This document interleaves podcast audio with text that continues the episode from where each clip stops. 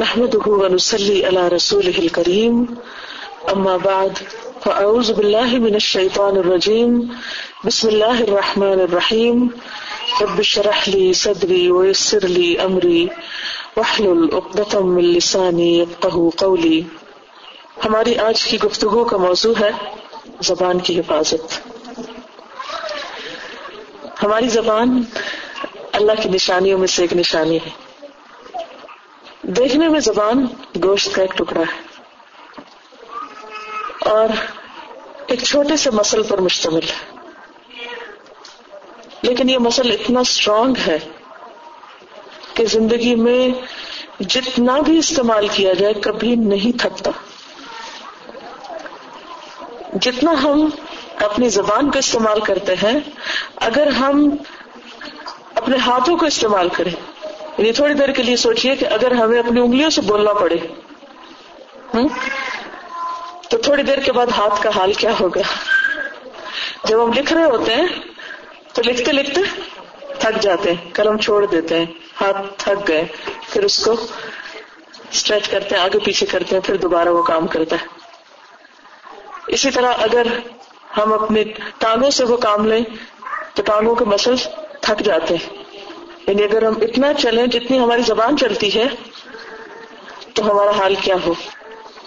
لیکن آپ نے غور کیا ہوگا کہ ہم صبح سے شام تک نان سٹاپ بولیں اور کان تھک جائیں گے، لوگ تھک جائیں گے، دماغ تھک جائے گا، لیکن زبان نہیں تھکے گی، زبان نہیں تھکتی. اس سے آپ اندازہ لگائیں کہ اتنی بڑی قوت ہے، اتنی بڑی چیز ہے جو اللہ نے ہمیں دی ہے. اور یہ زبان کا استعمال ہی ہے کہ جو ہمیں جانوروں سے الگ کرتا ہے. زبان ان کے پاس بھی ہے، گوشت کا ہی ٹکڑا ان کے منہ کے اندر بھی ہے، لیکن وہ کمال نہیں کرتا جو میری اور آپ کی زبان کرتی. تو حقیقت میں یہ اللہ کی نشانیوں میں سے ایک بہت بڑی نشانی ہے. اب دیکھیے کہ جسم کے باقی اعضاء سے ہم ایک ایک کام لیتے ہیں عام طور پر. جیسے آنکھیں دیکھنے کے کام آتی ہیں، کان بس سننے کے ہی کام آتے ہیں، لیکن زبان صرف بولنے کے نہیں، چکھنے کے کام بھی آتی ہے. اچھا برا مزہ بھی محسوس کرتی ہے. اگر زبان کا ٹیسٹ اچھا ہو، زبان صحیح جگہ پر استعمال ہو، تو اس سے بڑی نعمت کوئی نہیں. لیکن اگر اس کا استعمال غلط ہو تو جس طرح مختلف ذائقے، کھٹا، میٹھا، کڑوا، نمکین، بدمزہ ہم اپنی زبان میں محسوس کرتے، اسی طرح ہماری گفتگو یا میٹھی ہوتی ہے، یا کھٹی ہوتی ہے، یا کڑوی ہوتی ہے، یا نمکین ہوتی ہے، یا بدمزہ ہوتی ہے. جو کچھ ہم باہر سے منہ میں ڈالتے ہیں وہ زبان پہ محسوس ہوتا ہے، لیکن جو ہم اس سے نکالتے ہیں وہ دوسروں کے دلوں پہ جا کے لگتا ہے، یا ان کو خوش کر دیتا ہے، یا ان کو ایسی تکلیف میں مبتلا کرتا ہے، ایسا دکھی کرتا ہے، اتنی کڑواہٹ گھولتا ہے کہ وہ مرتے دم تک بھول نہیں سکتے. ایک موقع پر ازواج مطہرات میں سے ایک نے دوسرے کے بارے میں ایک لفظ بولا، اور لفظ بس اتنا تھا کہ فلاں کا قد چھوٹا ہے. آپ صلی اللہ علیہ وسلم نے فرمایا کہ تمہاری زبان سے ایسی بات نکلی ہے کہ اگر اسے سمندر میں ڈال دیا جائے تو وہ بھی کڑوا ہو جائے، تو سمندر کو کڑوا کر دے.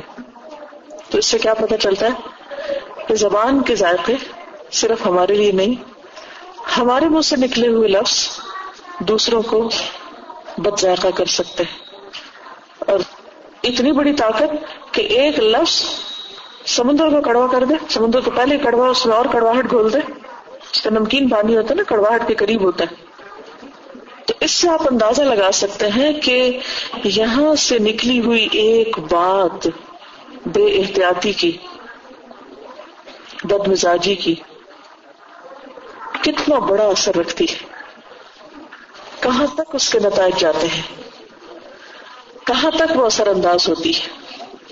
لہذا بے حد ضروری ہے کہ ہم اتنی بڑی طاقت کو، اتنی بڑی اثر انداز ہونے والی چیز کو بہت ہی احتیاط سے استعمال کریں اور اس کی حفاظت کریں، اس کو صحیح جگہ پر استعمال کریں. حدیث میں آتا ہے کہ بعض اوقات انسان اپنی زبان سے ایک کلمہ نکالتا ہے جس کے بارے میں وہ پرواہ بھی نہیں کرتا کہ اس نے کیا بولا، یعنی وہ اس پر توجہ بھی نہیں دیتا، اور نتیجہ کیا ہوتا ہے کہ اس ایک کلمے کی وجہ سے وہ جہنم میں ستر سال کی مسافت میں جا گرتا ہے. ایک کلمہ، ایک بات، بے دھیانی میں کی ہوئی ایک چیز. اور اسی طرح بعض اوقات ایک اچھی بات انسان کے درجات کو بلند کرنے کا ذریعہ اور سبب بن جاتی ہے. لہذا بے حد ضروری ہے کہ ہم اس زبان کو حفاظت میں رکھیں. امام شافعی کا ایک شعر ہے جس کا معنی یہ ہے کہ اے انسان، اپنی زبان کی حفاظت کیا کر، اپنی زبان کی حفاظت کیا کر کہ کہیں یہ اژدہا، یہ سانپ تجھے کو نہ ڈس لے. ویسے تو سانپ کسی کو بھی ڈس لیتا ہے، لیکن زبان، ویسے بھی شکل بھی تھوڑی سانپ جیسی ہے نا، یعنی شیپ میں بھی شاید، اسی لیے انہوں نے اس کو سانپ سے تشبیہ دی کہ زبان کا ڈسا ہوا مر جاتا ہے، اور اس کا یہ ڈسنا کسی دوسرے کو ڈسنا ہوتا ہے بظاہر، لیکن اس کا زہر خود انسان اپنے اندر لیتا ہے. اور پھر یحییٰ بن معاذ کہتے ہیں کہ زبان کے بہت سے مقتول قبرستانوں میں مدفون ہیں. زبان کے مقتول مقتول یعنی جن کو زبان نے قتل کیا، قبرستانوں میں دفن ہیں. یعنی زبان انسان کو وہاں تک پہنچا دیتی ہے کہ جس کے بعد موت ہوتی ہے، نو اینڈ. عربی کا ایک مقولہ ہے، اول الحرب کلام، کسی بھی جنگ کا آغاز کلام سے ہوتا ہے. کوئی بھی بڑی جنگ آغاز میں کیا ہوتی ہے، شروع میں کیا ہوتی ہے، کلام، بات. کسی کی ایک بات ہوتی ہے جو دوسرے کو اتنا تڑپا دیتی ہے کہ وہ انتقام لینے پہ تل جاتا ہے، اور پھر وہ زبان کے جواب میں تلوار سے کام لیتا ہے یا گن سے کام لیتا ہے، اور غلط بات کہنے والے کو یا ناروا بات کہنے والے کو مار ڈالتا ہے، اور پھر اس کے انتقام میں دوسرے شخص کو مارا جاتا ہے، اور پھر وہ انتقام کئی انسانوں کی جان لے لیتا ہے. اصل کیا تھی، بنیاد کیا تھی، جڑ کہاں ہے، زبان. تو زبان انسان کو تخت پر بھی بٹھاتی ہے، اور زبان انسان کو ذلیل و رسوا بھی کرتی ہے. اور یہ بات تو سب کو پتہ ہی ہے کہ تلوار کا زخم مندمل ہو جاتا ہے، لیکن زبان کا زخم مندمل نہیں ہوتا، وہ رستہ ہی رہتا ہے. وہ ایسا زخم ہے کہ جو انسان کو ہمیشہ تکلیف دیتا رہتا ہے. لہذا بے حد ضروری ہے کہ انسان اس زبان کی حفاظت کرے. اسی لیے ہم دیکھتے ہیں کہ اسے انسان کی کامیابی اور ناکامی کا معیار بتایا گیا ہے. اسی کے ذریعے انسان اللہ کے ہاں بلند درجات بھی پا سکتا ہے، اور اسی کے ذریعے انسان دور دراز کی کھائیوں میں جا گرتا ہے. لہذا غلط بات کی بنسبت خاموشی بہتر ہے. یعنی اگر انسان سمجھتا ہو کہ وہ زبان کو صحیح استعمال نہیں کرنا جانتا، تو بہتر ہے کہ پھر نہ بولے، خاموش رہے، صرف ضرورت کا بولے یا کم بولے. نبی صلی اللہ علیہ وسلم نے فرمایا، من سمت نجا. صرف تین لفظ ہے، نجات کا نسخہ بتایا جا رہا ہے. من سمت نجا، جو چپ رہا اس نے نجات پائی، وہ کامیاب ہو گیا، وہ مصیبت میں پڑنے سے بچ گیا. اسی طرح ایک اور جگہ پر آپ نے فرمایا ابو ذر کو نصیحت کرتے ہوئے، یا ابا ذر، اے ابو ذر، الا ادلک علی خصلتین، کیا میں تمہیں دو خصلتوں کے بارے میں نہ بتاؤں، دو عادتوں کے بارے میں نہ بتاؤں، ہما اخف علی الظہر واثقل فی المیزان، جو پیٹھ پر تو بہت ہلکی ہیں لیکن میزان میں بہت بھاری ہیں. قال قلت بلا، وہ کہتے ہیں میں نے کہا جی ہاں اے اللہ کے رسول صلی اللہ علیہ وسلم ضرور بتائیے. قال آپ نے فرمایا طول الصمت، طویل خاموشی، وحسن الخلق، اور اچھا اخلاق، یعنی تمہاری خاموشی کے وقت پہ طویل ہو تو جتنی دیر زبان بند رہے گی اتنی دیر کوئی بری بات نہیں ہوگی، اور اس کے ساتھ ساتھ اخلاق اچھا ہو. تو یہ دو چیزیں انسان کی کامیابی کی ضمانت ہے.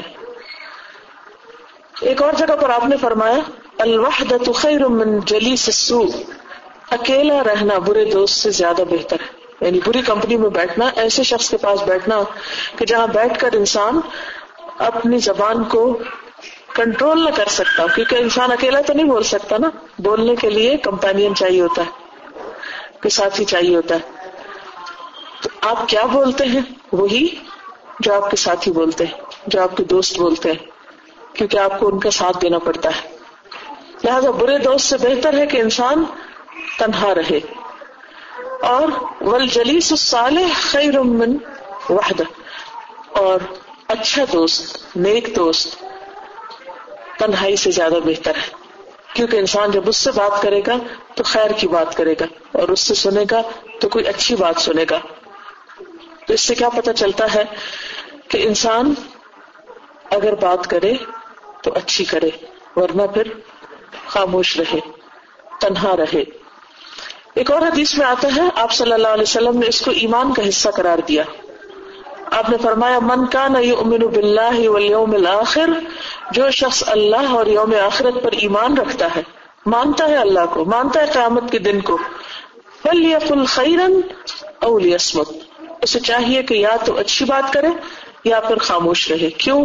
اس لیے کہ اس کو پتا ہے کہ جو کچھ بھی اس کی زبان سے نکلتا ہے وہ سب لکھا جا رہا ہے، اور جو لکھا جا رہا ہے وہ قیامت کے دن تولا جائے گا، اور جب تولا جائے گا تو اس پر جزا یا سزا مل کر رہے گی. قرآن مجید میں اللہ تعالیٰ فرماتے ہیں ما یلفظ من قول الا لدیہ رقیب عتید، کوئی لفظ اس کی زبان سے نہیں نکلتا مگر یہ کہ اس کے پاس ایک تیار نگران کھڑا ہوتا ہے، اور وہ فوراً اس کو نوٹ کر لیتا ہے، فوراً لکھ لیتا ہے. آپ کسی بھی زبان میں بولے لکھنے والا اس کو لکھ رہا ہے. پھر اسی طرح شیطان کے داخل ہونے کا دروازہ بھی زبان ہے. نبی صلی اللہ علیہ وسلم نے فرمایا کہ انسان کے دل کے وسوسوں پر اللہ اس کو نہیں پکڑے گا. بعض اوقات ایسا ہوتا ہے نا کہ دل میں کسی کے بارے میں برا خیال آ گیا، حتیٰ کہ کبھی کبھی شیطان وسوسے ڈالتا ہے تو اللہ تعالیٰ کے بارے میں کوئی بدگمانی آ جاتی ہے، یا پیغمبر کے بارے میں، یا دین کے بارے میں، کسی بھی چیز کے بارے میں انسان کے اندر ایک نیگیٹو فیلنگ پیدا ہونے لگتی ہے شیطانی اثر سے. فرمایا کہ جب تک انسان اس کو بولے نہیں تو دل کی باتوں پہ نہیں پکڑ، یعنی اگر دل میں کوئی ایسا خیال آیا اور گزر گیا یا وہ ادھر ہی گھر کر گیا، کیونکہ بعض اوقات وسوسے چمٹ جاتے ہیں انسان کو، تو ایسی صورت میں جب تک وہ بولے نہیں، کیونکہ بعض لوگ اپنے وسوسوں سے بہت پریشان بھی ہوتے ہیں کہ بہت برے برے خیال آتے ہیں اللہ کے بارے میں، آخرت کے بارے میں، تو کیا کریں، بہت گھبراتے بھی ہیں، روتے بھی ہیں. حتیٰ کہ صحابہ کرام کے ساتھ بھی یہ کیفیت ہوئی تھی. صحابہ کرام نے ایک موقع پر، ایک صحابی نے کہا کہ اللہ کے رسول صلی اللہ علیہ وسلم، بعض اوقات میرے دل میں اتنا برا خیال آ جاتا ہے کہ میرا جی چاہتا ہے کہ میں جل کے کوئلہ ہو جاؤں، بنسبت اس کے کہ یہ بات میرے دل میں آئی نہیں. مجھے بہت نفرت ہوتی ہے اس خیال سے، لیکن خیال ہے نا، اس پر قابو نہیں، آ ہی جاتا ہے وسوسہ. تو ایسی صورت میں جب تک انسان منہ سے نہیں بولتا اس وقت تک اس پر پکڑ نہیں ہوتی. پکڑ کب ہے؟ جو ہی انسان اس کو منہ سے نکال. اس سے آپ اندازہ لگاتے ہیں کہ خیال جب کلام بنتا ہے تو انسان کے اوپر فوراً فرشتہ جو مقرر ہے، وَإِنَّ عَلَيْكُمْ لَحَافِظِينَ كِرَامًا كَاتِبِينَ، معزز لکھنے والے فوراً لکھ لیتے ہیں. اور قیامت کے دن انسان کیا کہے گا؟ مَا لِهَذَا الْكِتَابِ، اپنا اعمال نامہ دیکھ کے اس کتاب کو کیا ہے. لا یغادر صغیرۃ ولا کبیرۃ الا احصاها، اس نے نہ کوئی چھوٹی بات چھوڑی اور نہ کوئی بڑی چھوڑی، مگر اس کو خوب گن گن کے لکھا. ہر چیز لکھی گئی، ہر چیز جمع. تھوڑی دیر کے لیے سوچئے کہ ایک دن میں ہم کیا کیا کہہ دیتے، کتنا بول دیتے، سب لکھا ہوا ہے، سب محفوظ ہے. اللہ سبحانہ وتعالیٰ فرماتے ہیں کہ اِنَّا كُنَّا نَسْتَنْسِخُ، یہ ہم لکھوا رہے تھے، یعنی اللہ تعالیٰ نے ایسا انتظام کیا ہوا کہ وہ لکھوا رہا ہے اور لکھا جا رہا ہے اور پھر لکھا ہوا تولا جائے گا. لہذا انسان جو بولے سوچ کر بولے، کیونکہ ایک کلمہ اس کو جنت کا حقدار بنوا سکتا ہے اور ایک کلمہ اس کو جہنم کی گہرائی میں لے جانے کا باعث بن سکتا ہے. اسی لیے ہر روز صبح کے وقت سارا جسم جسم کا ایک ایک حصہ ایک ایک عضو زبان کے آگے ہاتھ جوڑتا ہے. فریاد کا ہاتھ جوڑنا محاورے کے طور پر استعمال کر رہی ہوں، ورنہ آپ سوچیں گے کہ ہماری آنکھوں کے ہاتھ کون سے ہیں یا کان کے ہاتھ کون سے ہیں. تو ہاتھ جوڑنے سے مراد یہ ہے کہ اس کی منت سماجت کرتا ہے، اس کے آہوازاری کرتا ہے کہ ہمارے معاملے میں اللہ سے ڈرو. اگر تم سیدھی رہی ان استقمتا استقمنا، اگر تو سیدھی رہی تو ہم بھی سیدھے رہیں گے، اور اگر تو بگڑ گئی تو ہم بھی بگڑ جائیں گے. کیونکہ انسان پھر اپنے کلام کے موافق عمل کرتا ہے، پھر جو کہتا ہے ویسے کرنا بھی شروع کر دیتا ہے. لہٰذا بہت ضروری ہے کہ پہلے ہی درجے پر ڈھکن بند کر کے رکھا جائے. یعنی زبان دراصل کیا ہے؟ دل کا ڈھکنا. دل کیا ہے؟ ہنڈیا کی طرح، ہنڈیا میں ہر چیز کھولتی رہتی ہے، جیسے پریشر کوکر ہوتا ہے، بند رہے تو سب کچھ اندر ہی ابلتا رہتا ہے، گلتا رہتا ہے، جو بھی ہے جلے ہونے جو کچھ اندر ہے. لیکن اگر آپ نے اس کو کھول دیا تو کیا ہوگا؟ اس کی خوشبو، اس کے چیٹے، اس کی بھاپ، اس کی ہر چیز باہر آئے گی. تو اسی طرح ہمارے دلوں میں جو کچھ ہوتا ہے وہ بند ہڈیا کی طرح اندر کھولتا رہتا ہے، کسی کے خلاف غصہ، غم، پریشانی، فکر، وہم، وسوسے، طرح طرح کی چیزیں. لیکن جو یہ ہم منہ کھولتے ہیں تو وہ ساری بھاپ باہر آنے لگتی، اور جو کچھ ہم اندر سے ہوتا ہے وہی ہماری زبان پہ آ جاتا ہے. اگر ہمارا دل، ہماری سوچ، ہمارا خیال اچھا ہے تو پھر ہماری زبان بھی اچھا ہی بولے گی. گویا جیسے شیخ سعدی نے کہا تھا کہ انسان جب تک خاموش رہتا ہے اس کے عیب اور ہنر چھپے رہتے ہیں، اور جب وہ بولتا ہے تو اس کی اچھائیاں اور برائیاں دونوں کھل جاتی ہیں. کون کتنے پانی میں، کس کے پاس کیا ہے، کیا سوچتا ہے، کیا چاہتا ہے. انسان کی خواہشات، چاہتیں، محبتیں، نفرتیں، علم، جہالت، حماقت، سب کچھ زبان کے راستے باہر آ جاتا ہے. گویا زبان ہمارے اندر کی کھڑکی ہے. یعنی ہمارے اندر ویسے تو کوئی نہیں جھانک سکتا، کسی کو نہیں پتا ہمارے دل میں کیا ہے، لیکن جو ہی ہم زبان کھولتے ہیں تو کیا گویا ایک دروازہ کھول دیتے ہیں، اور ہم دوسروں کو موقع دے دیتے ہیں، آؤ اور اس کھڑکی سے جھانک کے دیکھ لو ہم اندر کیا سوچتے ہیں، ہم لوگوں کے بارے میں کیا خیال رکھتے ہیں، لوگوں کے بارے میں کیسی تمنائیں اور کیسے ایسا ساتھ رکھتے ہیں. لہذا زبان خطرناک دروازہ ہے جو انسان کے سارے عیب، اس کے پول کھول دیتا ہے. اس کو بند رکھنے میں ہی انسان کی عافیت ہے. پھر اسی طرح ایک اور جگہ پر آپ صلی اللہ علیہ وسلم نے فرمایا، جبکہ ایک صحابی نے ان سے پوچھا کہ آپ ہمارے بارے میں سب سے زیادہ کس چیز سے ڈرتے ہیں، یعنی آپ کو ہمارے بارے میں کیا فکر ہوتی. تو اس پر آپ نے زبان کو پکڑ کے کہا کہ یہ اس زبان کے بارے میں، کیونکہ اسی سے ہم اچھی باتیں کرتے اور اسی سے ہم خراب باتیں کرتے ہیں. آپ نے فرمایا کہ جو مجھے دو چیزوں کی ضمانت دے میں اس کے لیے جنت کی ضمانت دیتا ہوں، ایک انسان کی زبان ہے اور ایک شرمگاہ ہے. اگر کوئی ان کی حفاظت کر لے تو قیامت کے دن نبی صلی اللہ علیہ وسلم اس کے ضامن ہوں گے، اس کے لیے گارنٹی دیں گے کہ یہ شخص جنت کا مستحق ہے، کیونکہ اس نے اپنی زبان کو صحیح جگہ پر استعمال کیا تھا، حق ہی میں استعمال کیا تھا، نہ حق میں نہیں.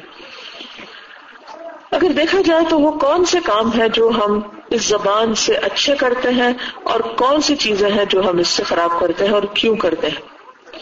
پہلی چیز یہ کہ اچھی چیزوں میں ہم اللہ کا ذکر اس سے کر سکتے ہیں، قرآن مجید پڑھ سکتے ہیں، کسی کو اچھی نصیحت کر سکتے ہیں، کسی غمگین کو دلاسا دے سکتے ہیں، صبر کی تلقین کر سکتے ہیں، کسی دکھی اور کسی پریشان انسان کی کاؤنسلنگ کر سکتے ہیں، کسی کا غم بانٹ سکتے ہیں.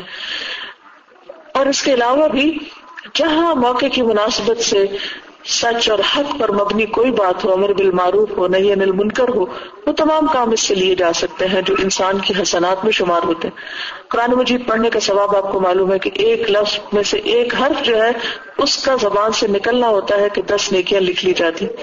آپ صلی اللہ علیہ وسلم نے الف لام میم کی مثال دے کے فرمایا الف کے لیے دس، لام کے لیے دس، میم کے لیے دس نیکیاں. صرف الف لام میم کہنے سے انسان کو تیس نیکیاں ملتی ہیں، لیکن ہم میں سے کتنے ہیں جو دن کا کتنا حصہ قرآن پڑھنے میں گزارتے ہوں یا پھر اللہ کا ذکر کرنے میں گزارتے ہوں؟ کیونکہ اللہ کا ذکر جو ہے وہ انسان کے دل کے لیے اطمینان کا باعث ہے. ہم میں سے ہر ایک یہ سوچ سکتا ہے کہ اس زبان سے وہ کتنے فیصد اللہ کے ذکر کا کام لیتا ہے اور کتنے فیصد لوگوں کا ذکر اور لوگوں کی باتیں کرنے میں گزارتا ہے. نبی صلی اللہ علیہ وسلم نے فرمایا لا تکثر الکلام بغیر ذکر اللہ، اللہ کے ذکر کے علاوہ زیادہ باتیں نہ کیا کرو، اللہ کے ذکر کے سوا بہت باتیں نہ کیا کرو. فإن كثرة الكلام بغیر ذکر اللہ تعالی قسوۃ للقلب، کیونکہ اللہ کے ذکر کے علاوہ زیادہ باتیں دل کی سختی کا سبب بنتی، دل بے حس ہو جاتے ہیں، سخت ہو جاتے ہیں. اور وَإِنَّ أَبْعَدَ النَّاسِ مِنَ اللَّهِ الْقَلْبُ الْقَاسِي، اور اللہ سے سب سے زیادہ دور سخت دل ہے، یعنی سنگ دل انسان اللہ سے بہت دور ہے.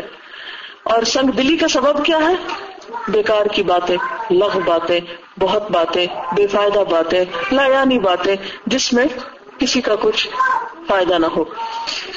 کچھ باتیں ایسی ہوتی ہیں کہ جو نہ اچھی ہیں نہ بری ہیں، درمیان میں ہیں، لیکن اگر وہ بھی ضرورت سے زائد کر لی جائے جو کہ بے معنی بے مقصد میں آتی ہیں یا مباح میں بھی بن آتی ہیں تو الٹیمیٹلی وہ انسان کو حرام کی طرف لے جاتی.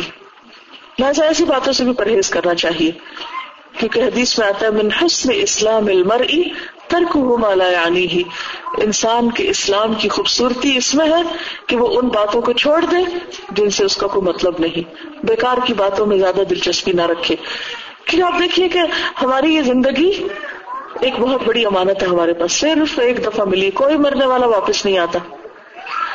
ہمیں یہ وقت کام کے لیے ملا ہے، یہ دیکھنے کے لیے کہ ہم کیا کرتے ہیں. لیبلوکم ایکم احسن عملا، کہ وہ تمہیں آزما کے دیکھے کہ تم میں اچھے کام کون کر رہا ہے. یہ وقت اچھے کام کرنے کے لیے ہے، اس زبان کو، اس دل کو، ان ہاتھوں کو، اس دماغ کو اچھی جگہ لگانے کے لیے ہے. لیکن اگر ہم اچھے کام کی بجائے اس سے غلط کام لیتے ہیں تو گویا ہم اپنے آپ کو ضائع کرتے چلے جا رہے ہیں. اور کل قیامت کے دن ایک ایک گزرے ہوئے لمحے پر انسان کو حسرت اور ندامت ہوگی کہ اس نے وہ بیکار کیوں ضائع کر دیا. اس کے پاس کیسا کیسا موقع تھا اللہ کا ذکر کرنے کا، لیکن اس نے اس کو بے فائدہ اور بیکار باتوں میں گنوا دیا. اب کچھ باتیں ایسی ہیں کہ جو انسان کو کسی قیمت پر نہیں کرنی چاہیے، جن میں سے غیبت، چغل خوری، جھوٹ، لڑائی جھگڑا، تانے، کسی کا مذاق اڑانا اور فحش گوئی، گالی گلوچ، یہ باتیں کسی قیمت پر نہیں ہونی چاہیے. اس میں سے میں چند ایک کے بارے میں ذکر کروں گی کہ کیا وجہ ہے کہ ہم ان برائیوں میں مبتلا ہو جاتے ہیں اور پھر یہ کہ اس کا حل اور علاج کیا ہے. سب سے پہلے غیبت کے بارے میں میں بات کروں گی کہ جس بیماری کا ہم میں سے اکثریت شکار ہے اور کوشش کے باوجود ہم اس سے چھٹکارا نہیں پا سکتے. اس کی کیا وجہ ہوتی ہے؟ وہ کیا فیکٹرز ہیں، وہ کیا چیز ہے پیچھے جو ہمیں غیبت کرنے پہ مجبور کرتی، جو ہم سے کسی کی برائی کرواتی؟ اگر ہم اس کے اسباب جان لیں تو پھر جو ہی ہم ایسی کوئی چیز کرنے لگے تو فوراً سوچیں اور پیچھے سے کنٹرول کریں تو انشاءاللہ زبان بھی کنٹرول ہو جائے گی. تو سب سے پہلی بات کیا ہے؟ اپنی غلطیوں کی پہچان کرنا، سیلف ریئلائزیشن، ہمارے اندر کیا کیا ہے، اچھا کیا ہے، برا کیا ہے، اور پھر اس کو پہچان کے جو اچھا ہے اس کی کلٹیویشن، اس کو اور گرو کرنا، اور جو برا ہے اس کو نکالنا.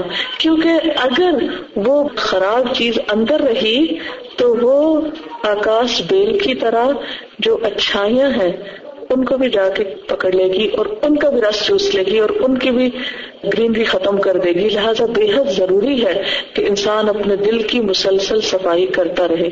اور صفائی کرنے کے لیے اگر آپ دیکھیں تو ہم اپنے گھر سے مثال لیتے ہیں کہ اگر ہم دل کو گھر کی طرح جانیں تو گھر کی صفائی کرنے کے لیے ہم کیا کرتے ہیں؟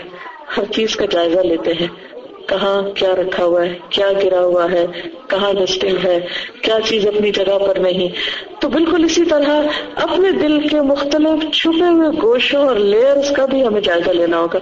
اب دیکھیے کہ جب آپ کسی چیز کی تھرو کلینزنگ کرتے ہیں، اندر تک صفائی کرتے ہیں، تو پھر اس کے لیے آپ صرف ہاتھ یا صرف کپڑا نہیں استعمال کرتے، ڈٹرجنٹ بھی یوز کرتے ہیں اور اس کے کونے قدرے اور اچھی طرح مختلف ہتھیاروں کے ساتھ اس کے اندر تک، مثلا اوون صاف کرنا ہو تو آپ کیا طریقہ اختیار کرتے ہیں، اور اسی طرح کی چیزیں. تو پوری طرح آپ اس کو ہر طرف سے جائزہ لیتے ہیں، جھک جھک کے دیکھتے ہیں، دائیں دیکھتے ہیں، بائیں دیکھتے ہیں، آگے دیکھتے ہیں، اٹھا کے چیزیں دیکھتے ہیں اور ایک ایک کونے قدرے سے چیز نکالتے ہیں جب جا کے اس کے اندر صفائی کا پتہ. اسی طرح ہمیں اپنی پہچان ضروری ہے، اپنی غلطیوں کا احترام ضروری ہے، اپنے دل کے اندر جھانکنا ضروری ہے اور دیکھنا ضروری ہے کہ وہاں کیا کیا رکھا ہوا ہے، وہ کیا چیز ہے جو باعث بن رہی ہے زبان کی خرابی کی. تو زبان کی حفاظت کے لیے دل کی حفاظت ضروری ہے، اور دل کی حفاظت میں کیا چیز آتی ہے کہ وہاں کی خرابیوں کو نکال کے جڑ سے باہر پھینکنا اور اچھی چیزوں کو زیادہ سے زیادہ عام کرنا، گویا نیگیٹیوٹی کو نکال کے پازیٹیو تھنکنگ اپنے اندر لانا. اب آپ دیکھیے تھوڑی دیر کے لیے آپ سب بھی سوچیے میرے ساتھ کہ ہم کسی کی غیبت کیوں کرتے ہیں. اچھا غیبت کیا ہے؟ غیبت کا لفظ غیب سے، کسی سے چھپ کے، کسی کی پیٹ پیچھے کسی کے خلاف بات کرنا یا ایسی بات کرنا کہ جو وہ سنے تو اس کو اچھی نہ لگے. ذکر کا اخا کا بما یکرہ، تمہارا اپنے بھائی کا ایسا ذکر کرنا کہ جس سے وہ خوش نہ ہو. اب آپ دیکھیے کہ کیا کیا وجوہات ہوتی ہے. نمبر ایک، کسی کے خلاف دل میں غصے کا ہونا، اپنی ذات کے لیے بدلہ لینے کی خواہش ہونا. مثلاً کسی نے کوئی ایسی بات کہی آپ کو، یا آپ کو کوئی نقصان پہنچایا، یا آپ کو کوئی تکلیف دی. اب کیا ہوتا ہے کہ بعض اوقات ہم اس سے ڈرتے ہیں، اس کے سامنے کچھ نہیں کہہ سکتے، اس کو ہم چپ ہو جاتے ہیں، یا ہمیں یہ ڈر ہوتا ہے کہ یہ ہمیں نقصان دے گا، یا یہ ہوتا ہے کہ یہ ہم سے روٹھ جائے گا، یا یہ کہ یہ ہمیں برا بھلا کہے گا. تو وہاں کچھ نہیں کہتے، پھر کیا کرتے ہیں؟ بعد میں غصہ نکالتے ہیں. کس کے سامنے؟ فرینڈس کے پاس. اگر فرینڈس اچھے ہوں تو کیا ہوتا ہے، وہ ہمارے اندر کی صفائی شروع کر دیتے ہیں، کہتے نہیں اچھا چھوڑو کوئی بات نہیں، معاف کر دو، جانے دو، تم یہ سوچو اچھا اس نے یہ بھی تو کیا ہوگا، چلو کوئی بات نہیں، وہ نہ سمجھ ہے، وہ بیمار ہے، وہ بچہ ہے، یعنی کوئی نہ کوئی تعویل کر کے. تو اچھا شخص آپ کے اس غصے کو دھو دے گا. لہذا اچھی صحبت آپ کے دل کی صفائی کرنے کا باعث بن گئی اور بات نہیں بڑھی. لیکن اگر آپ کی کمپنی اچھی نہیں تو نتیجہ کیا ہوگا، دوسرا شخص ہاں ہاں ملانے لگ جائے گا، اور وہ آپ ایک بات کریں گے وہ آپ کے اس میں دو باتیں کرے گا اور مزید غصہ بڑھے گا اور وہ چھوٹا مسئلہ بہت بڑا مسئلہ بن جائے گا. تو ضروری ہے کہ ہم انسانوں کو معاف کرنا سیکھیں. کیا سوچ کر؟ سب سے غلطی ہوتی ہے، کمزور ہے، نا سمجھ ہے، انسان بھول جاتا ہے. آدم علیہ السلام سے بھول ہوئی تھی نا، جو سب سے پہلے انسان تھے. سب بھول جاتے ہیں، سب کے اندر کمزوریاں ہیں. لہذا غصے کی آگ کو ٹھنڈا کریں، انتقام کی آگ کو ٹھنڈا کریں، اور اس پر کیا چیز پانی ڈالتی ہے؟ اب وہ درگزر. اور اس کے لیے بہترین مثال کیا ہے؟ نبی صلی اللہ علیہ وسلم کا اسوہ حسنہ. کیا آپ نے اپنے دشمنوں کو معاف کیا تھا؟ جان کے دشمنوں کو کیا تھا نا. ابھی ایک چھوٹا بچہ یہاں کہہ رہا تھا کہ نبی صلی اللہ علیہ وسلم میرے آئیڈیل ہیں، ہیرو ہیں میرے، وہ دنیا کے گریٹسٹ لیڈر ہیں. بالکل ٹھیک ہے، لیکن اگر ہم کسی کو آئیڈیلائز کرتے ہیں اور سچ بولتے ہیں اس آئیڈیلائزیشن میں، تو واقعی آئیڈیلائز کرتے ہیں، تو پھر آنکھیں بند کر کے اس کی پیروی شروع کر دیتے ہیں، وہی کرتے ہیں جو اس نے کیا. لیکن آج ہم یہ کہتے ہیں کہ وہ ہمارے ہیرو ہیں، ہم ان کو آئیڈیلائز کرتے ہیں، لیکن وہ کیوں نہیں کرتے جو انہوں نے کیا؟ ہم اپنے دشمنوں کو کیوں نہیں معاف کر سکتے؟ اور دشمن بھی کوئی باہر کے نہیں ہے، کوئی ابو جہل نہیں ہے، ابو لہب نہیں ہے. وہ بھی کون ہیں جن کو ہم دشمن سمجھے ہوئے؟ اپنے ہی بہن بھائی، اور اپنے ہی رشتے دار، اور اپنے ہی بعض اوقات دوست. تو ضرورت کس بات کی ہے؟ اف و درگزر کرنے کی، انسان کو انسان سمجھ کر معاف کرنے کی. پھر اسی طرح کیا چیز غیبت کا سبب بنتی ہے؟ نفرت. بعض اوقات آپ کو کسی خاص وجہ سے کسی شخص سے نفرت ہوتی ہے. مثلا نفرت کے اسباب کیا ہو سکتے ہیں؟ بعض اوقات کوئی خاص وجہ نہیں ہوتی، بلا وجہ آپ کو اس کی عادتیں نہیں اچھی لگتی، مثلا اس کا چلنا پھرنا نہیں اچھا لگتا، اس کا اٹھنا بیٹھنا نہیں اچھا لگتا. اب آپ اس نفرت کا اظہار، یعنی بعض اوقات نفرت کسی خاص وجہ سے ہوتی ہے اور بعض اوقات کوئی دوسرے بیچارے کی کوئی ریزن نہیں ہوتی. اب آپ کیا کرتے ہیں؟ کہیں بیٹھتے ہیں، آپ اپنے اندر کی جلن پھوڑن نکالنا شروع کر دیتے ہیں. بعض اوقات کسی کی شکل پر بات کرتے ہیں، کسی کی عقل پہ بات کرتے ہیں، کسی کی چال پہ بات کرتے ہیں، کسی کے موٹاپے پہ کرتے ہیں، کسی کے سوکھے پن پہ کرتے ہیں. اب آپ دیکھیے کہ ہمارے ان باتوں سے کیا حاصل؟ اس کا تو کچھ نقصان نہیں، وہ سارا کچھ ہمارے اگینسٹ لکھا جا رہا ہے. اور پھر اگر انسان سوچے تو بعض اوقات اگر ہم کسی کی شکل پہ بات کرتے ہیں تو شکل کس نے بنائی ہے؟ اگر ہمیں کوئی اس لیے اچھا نہیں لگتا تو اس کا رنگ کالا ہے، یا اس کی ناک چپٹی، یا کوئی اور وجہ ہے، یا کوئی کسی خاص قوم سے ہے، کسی خاص ملک سے، کسی خاص جگہ سے ہے، یا کسی خاص قبیلے سے، یا مثلاً آپ کے سسرالی سے، اور کوئی اس کا جرم نہیں سوائے اس کے کہ وہ سسرال سے. تو بے وجہ ایک نے برا کیا، سب کو ساتھ لگیٹ دیا، فلاں فلاں خاندان سے، فلاں شخص. بعض اوقات تو کوئی ریزن ہوتی ہے نفرت کی، بعض اوقات کوئی ریزن نہیں ہوتی، صرف باعث ہوتے ہیں. تو ایسی صورت میں انسان کو بچنا چاہیے. اگر کسی کی شکل پر اعتراض ہے تو وہ اس پر نہیں، اس کے بنانے والے پر اعتراض ہے. اور اگر کوئی کسی خاص خاندان کا شخص ہے تو اس کا کیا قصور ہے کہ اس گھر میں پیدا ہو گیا؟ کہ آپ کو اس گھر کے ایک شخص سے نفرت ہے تو آپ سب کو ساتھ لگائے ہوئے. تو انسان کو عدل اور انصاف سے کام لینا چاہیے. جو چیز جتنی ہو بس اتنی ہی رہے، اس سے آگے دوسرے پر نہ چاہیے. پھر اسی طرح بعض اوقات انسان غیبت کیوں کرتا ہے؟ کیونکہ دوسرے کو اپنے سے کم تر سمجھتا ہے. دوسرے کو اپنے سے کم تر سمجھتا ہے. کن کن چیزوں میں کم سمجھتے ہیں ہم؟ مثلا مال میں کم ہے. اب کوئی شخص غریب ہے خاندان میں سے، یا ویسے آپ کے ہمسایوں میں سے. اب وہ کوئی کچھ پکا کے لے آتا ہے، وہ معمولی چیز ہے، وہ بیچارہ خود بھی کھاتا، آپ کے لیے بھی وہی پکا کے لے آئے. اب دے کے چلا گیا، اب آپ کیا کریں گے؟ بعد میں اس نے محنت کی، کچھ بنا کے لے، یا کوئی ایسا گفٹ لے آتا ہے جو اس بیچارے کی حیثیت کے مطابق ہے لیکن آپ کی حیثیت سے بہت کم ہے. آپ اس کو اپنے شان کے خلاف سمجھتے ہیں. اب آپ کیا کرتے ہیں؟ وہ رکھ کے چلا جاتا ہے. اور اس کے بعد کیا ہوتا ہے؟ بولے چلے جائیں گے، نہ لاتا ہے، یہ ہمارے سر پہ بوجھ ڈال کے آئی ہے، میں کہاں اٹھاؤں، میں کہاں سنبھالوں، وغیرہ وغیرہ، معلوم نہیں کہاں تک بولے چلے جاتے ہیں. اس کے تو حسنات لکھی جا رہی ہیں، اور یہ سارا بولنا کس کے خلاف لکھا جا رہا؟ ہمارے خلاف لکھا جا رہا ہے. یاد رکھیے، یہ بڑا چھوٹا ہونا بندوں کے اختیار میں نہیں ہے. اگر ہوتا تو کوئی چھوٹا نہ ہوتا. کوئی ہوتا؟ کوئی مال میں کم ہوتا اگر اسے اختیار دے دیا جاتا؟ کوئی شکل میں کسی سے کم ہوتا اگر اسے اختیار مل جاتا؟ نہیں. تو بہت ساری چیزیں انسان کے بس اور اختیار میں نہیں ہیں جن پر ہم ان کو اپنے سے چھوٹا سمجھتے. اسی طرح بعض اوقات دوسروں کو علم میں چھوٹا سمجھتے اور اس کے خلاف کرتے تھے، وہ جاہل فلاں، اور اس کے اس کو عقل نہیں. اس کو بعض اوقات کوئی مہارت میں ہم سے کم ہوتا ہے. مثلا آپ بیس سال سے کھانا پکا رہے ہیں، آپ تو اس کو بہت اچھی طرح پکائیں گے، اور وہ لڑکی جو ابھی ایک سال سے پکانے لگی ہے، اس کے اور آپ کے کھانے میں کوئی کمپیریزن ہو سکتا ہے؟ نہیں ہو سکتا. لیکن جب وہ ہماری مرضی کا نہ پکائے تو پھر گھر میں حال کیا ہوتا ہے؟ مثلا نئی آنے والی بہو، آج کل لڑکیاں بہت پڑھنے میں لگی رہتی ہیں، اور ان کو شادی سے پہلے، ہم سب کو بھی یہی حال تھا، خود اپنا بھی، کہ شادی سے پہلے پکانے کی کوئی عادت نہیں، مائیں پیچھے لگی رہتی ہیں، یہ کر لو یہ کر لو لیکن کوئی سنتا نہیں. اس جہالت کے ساتھ جب اگلے گھر جاتے ہیں تو پھر بہت کچھ دیکھنا پڑتا ہے. اور پھر اس میں کیا ہوتا ہے؟ مقابلے ہوتے ہیں. کبھی دو دیورانی جٹھانی کے ہوتے ہیں، کبھی نند بھابھی کے ہوتے ہیں، کبھی ساس بہو کے ہونے لگتے ہیں.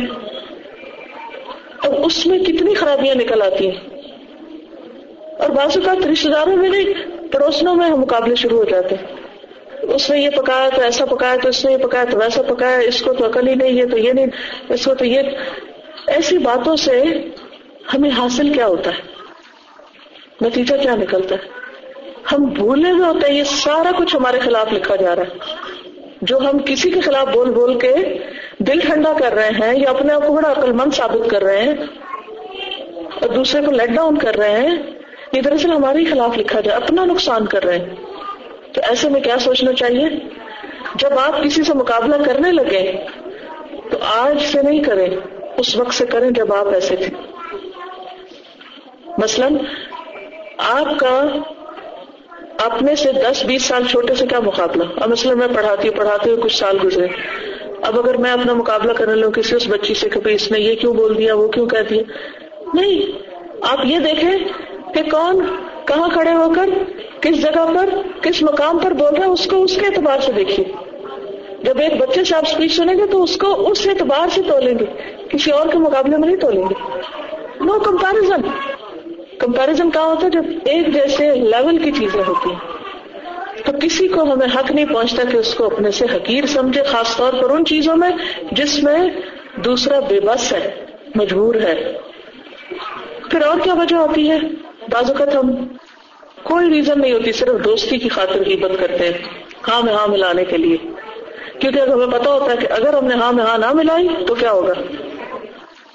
بہت سے لوگ یہ مسئلہ میرے پاس لے کر آتے ہیں کہ ہم نے تو قرآن پڑھ لیا، اب ہم بچنا چاہتے ہیں، لیکن ہمارے بزرگوں نے، گھر والوں نے نہیں پڑھا بھی، اب جب امی غیبت شروع کر دیں تو پھر ہم کیا کیا کریں. اکثر لوگوں میں پریشانی ہوتی ہے. اب کیا ہے، اب اگر بیٹی ہاں میں ہاں نہیں ملائے گی، ماں غضبناک ہوگی، تم تو میری سنتی نہیں ہو، تم یہ اچھا پڑھ لکھ گئی ہو. تو اس موقع پر بہت مشکل پیش آ جاتی ہے. ایسے میں انسان پھر صرف دوسرے کا دل رکھنے کے لیے ہاں میں ہاں ملاتا رہتا ہے. ایسی صورت میں کوئی جادو کی چھڑی نہیں کہ وہ اس وقت پھیر دی جائے تو دوسرا غیبت سے باز آ جائے. ضرورت اس کے روٹ کاز میں جانا چاہیے کہ ماں ہے یا کوئی بڑی خالہ ہے یا دادی ہے، وٹ ایور، وہ اگر کوئی ایسی ناسمجھی کی بات کر رہی ہے اور آپ کو سمجھ ہے اور آپ چاہتے ہیں کہ اوائڈ کریں، تو دیکھیں کہ وہ کیوں کر رہا ہے، اس کے پیچھے کیا وجہ ہے. ہو سکتا ہے علم کی کمی ہو، ہو سکتا ہے ان کی کمپنی خراب ہو، ان کو کسی نے بھرا اور وہ آپ سے آ کے اپنا غصہ نکال رہے ہیں، کسی نے ان کو بھڑکایا اور وہ اب اپنی بھڑکن آپ کے سامنے ٹھنڈی کر رہے ہیں. تو روٹ کاز پہ جائیے. اگر ان کی کمپنی خراب ہے تو اس کو چینج کرنے کی کوشش کریں، علم نہیں تو علم لینے کی کوشش کریں، فارغ ہے بیکار ہے تو انہیں کسی کام لگائے. تو جب تک وہ پیچھے سے روٹ کاز ٹھیک نہیں ہوگی تو مسئلہ حل نہیں ہوگا. تو ایسی صورت میں انسان کے لیے واقعی مشکل ہوتی ہے، لیکن کوئی مسئلہ ایسا نہیں جس کا حل نہ ہو، ہر چیز کا سولوشن ہے. لہٰذا بہتر یہ ہے کہ ہم بہتر طور پر اس کو لیں. بعض اوقات ہم کیوں غیبت کرتے ہیں؟ محض کسی کا مذاق اڑانے لگتے ہیں، سامنے یا پیچھے، اس میں کسی کو برا بھلا کہتے رہتے، کیونکہ ہم اپنے آپ کو بہت ہنس مکھ اور بہت خوش اخلاق ثابت کرنا چاہتے. کچھ لوگوں کی عادت ہوتی ہے نا کہ وہ کیا ثابت کرنا چاہتے ہیں، کہ وہ بہت خوش اخلاق ہے. اچھا، خوش اخلاقی میں خود بھی ہنستے ہیں اور دوسروں کو بھی ہنساتے ہیں. نبی صلی اللہ علیہ وسلم نے فرمایا، ہلاکت ہے اس شخص کے لیے، ہلاکت ہے اس شخص کے لیے، ہلاکت ہے اس شخص کے لیے جو کسی کو ہنسانے کے لیے جھوٹ بولے. لہٰذا یہ موقع بھی احساس کرنے کا ہے. پھر اسی طرح بعض اوقات ہم کو غلط کام واقعی غلط کر رہا ہوتا ہے تو اس کی برائی ظاہر کرنے کے لیے غیبت شروع کر دیتے ہیں، دیکھا فلاں کو، وہ کیا کر رہا تھا، بڑا بنتا ہے، اس میں یہ خرابی، اس میں وہ خرابی. پھر اسی طرح حسد، کسی کی کوئی اچھائی، کوئی نیکی اچھی نہ لگنا، کسی کا کوئی ہنر اچھا نہ لگنا. اور یہ عام طور پر کن لوگوں میں پایا جاتا ہے؟ جو ایک لیول کے لوگ ہوتے ہیں، عمر میں یا تجربے میں یا مہارت میں یا کسی خاص پیشے میں ایک طرح کے لوگ ہوتے ہیں. تو پھر ان کی آپس میں راولی چل رہی ہوتی ہے اور وہ ایک دوسرے کو لیٹ پلنگ کرتے رہتے ہیں یا لیٹ ڈاؤن کرتے رہتے ہیں اور ایک دوسرے کے خلاف کچھ نہ کچھ کہتے رہتے ہیں. تو ایسی صورت پہ انسان کو یہ یاد رکھنا چاہیے کہ حسد ایسی چیز ہے کہ جو نیکیوں کو اس طرح کھا جاتی ہے جیسے سوکھی لکڑی کو آگ کھا جاتی ہے. اور ہوتا یہی ہے کہ جو حسد میں ہم بری بات کرتے ہیں وہ ہمارے خلاف جمع ہونے لگتی.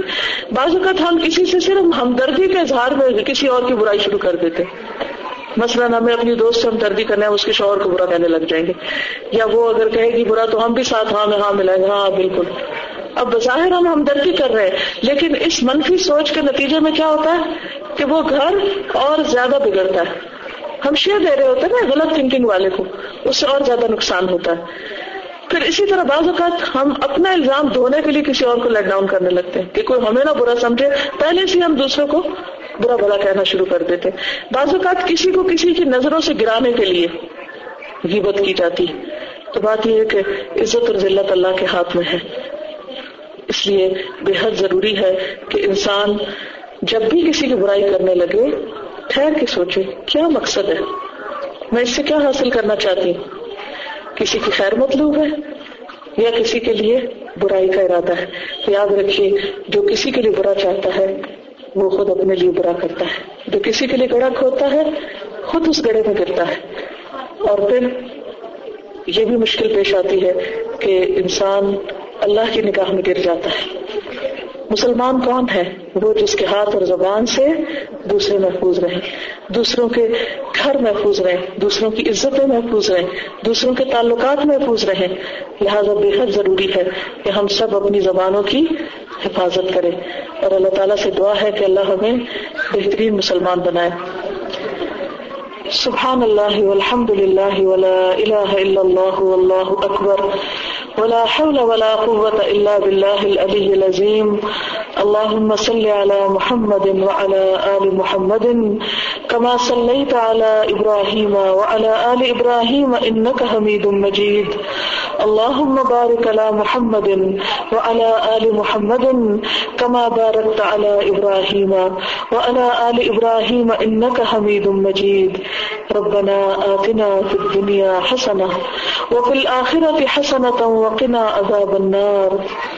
ربنا لا تزغ قلوبنا بعد إذ هديتنا وهب لنا من لدنك رحمة إنك أنت الوهاب. ربنا هب لنا من أزواجنا وذرياتنا قرة أعين واجعلنا للمتقين إماما. يا حي يا قيوم برحمتك نستغيث, لا إله إلا أنت سبحانك سبحانك إني كنت من الظالمين.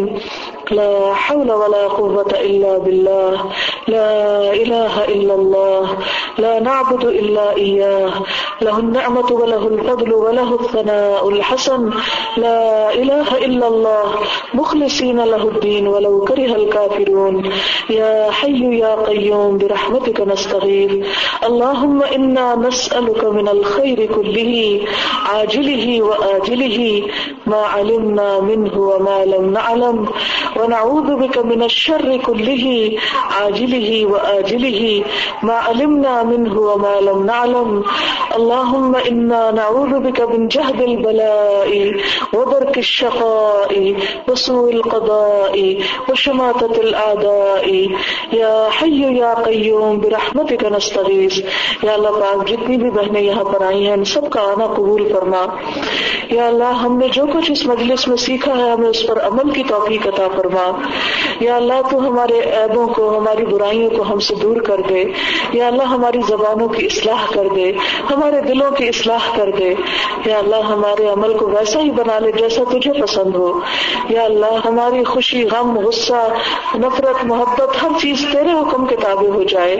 یا اللہ تو ہماری اولادوں کو ہدایت عطا فرما. یا اللہ انہیں ہماری آنکھوں کی ٹھنڈک بنا. یا اللہ انہیں دین پر, ایمان پر قائم رکھنا. یا اللہ ان نسلوں کی حفاظت فرما. یا رب العالمین تو ہماری اولادوں کو ہمارے لیے بہترین صدقہ جاریہ بنا. یا اللہ ہمارے گھروں میں خوشیاں پیدا کر دے. یا اللہ ہمارے شوہروں کو ہماری آنکھوں کی ٹھنڈک بنا. یا اللہ تمام گھروں میں اتفاق, محبت اور بہترین سلوک ہو. یا رب العالمین تو ہمیں ایمان کے ساتھ اس دنیا سے لے جانا. یا اللہ تو ہمارے قبروں کو روشن کر دینا. یا اللہ تو ہمیں جنت الفردوس کے اعلیٰ مقامات عطا فرمانا. اللہ تو ہمیں جہنم کی آگ سے بچا لینا. یا رب العالمین ہمیں نبی صلی اللہ علیہ وسلم کی شفاعت نصیب فرمانا, حوض کوثر پر ان کے ہاتھوں پانی نصیب فرمانا. یا رب العالمین تو ہمیں نیک اور صالح صحبت عطا فرما، دنیا میں بھی اور آخرت میں بھی، اور ہمیں اپنی رحمتوں سے ڈھانپ لے اور ہمارے گناہوں کو معاف کر دے۔ یا اللہ ہماری زیادتیوں کو، تاہیوں کو معاف فرما دے۔ یا اللہ ہمارے دلوں میں قرآن کی محبت پیدا کر دے۔ یا اللہ علم کا شوق پیدا کر دے۔ یا اللہ ہمیں اپنی کتاب سمجھنے والا بنا دے، اسے سیکھنے اور سکھانے والا بنا دے۔ یا رب العالمین تو مسلمانوں کو اتفاق اور اتحاد نصیب فرما۔ یا اللہ ہمیں اتنا اچھا باعمل مسلمان بنا کہ ہمارے عمل کو دیکھ کر لوگ مسلمان ہو جائیں۔ یا اللہ ہمیں اپنا فریضہ ادا کرنے کی توفیق دے، اور جس معاشرے میں ہم رہ رہے ہیں اس کے جو حقوق ہیں ہم پر، ہمیں ان کو ادا کرنا سکھا دے۔ یا رب العالمین تو سب کو ہدایت عطا فرما۔ یا اللہ تو سب پر اپنی رحمت نازل فرما، سب کے دلوں کو سکون عطا کر دے۔ یا اللہ سب کا یہاں آنا بیٹھنا قبول فرما لے۔ ربنا تقبل منا انک انت السمیع العلیم وتب علینا انک انت التواب الرحیم، وصلی اللہ تعالی علی خیر خلقہ محمد وعلی آلہ واصحابہ واہل بیتہ اجمعین برحمتک یا ارحم الراحمین۔ الہی آمین۔ سبحانک اللہم وبحمدک نشہد ان لا الہ الا انت نستغفرک ونتوب الیک۔ السلام علیکم ورحمۃ اللہ وبرکاتہ۔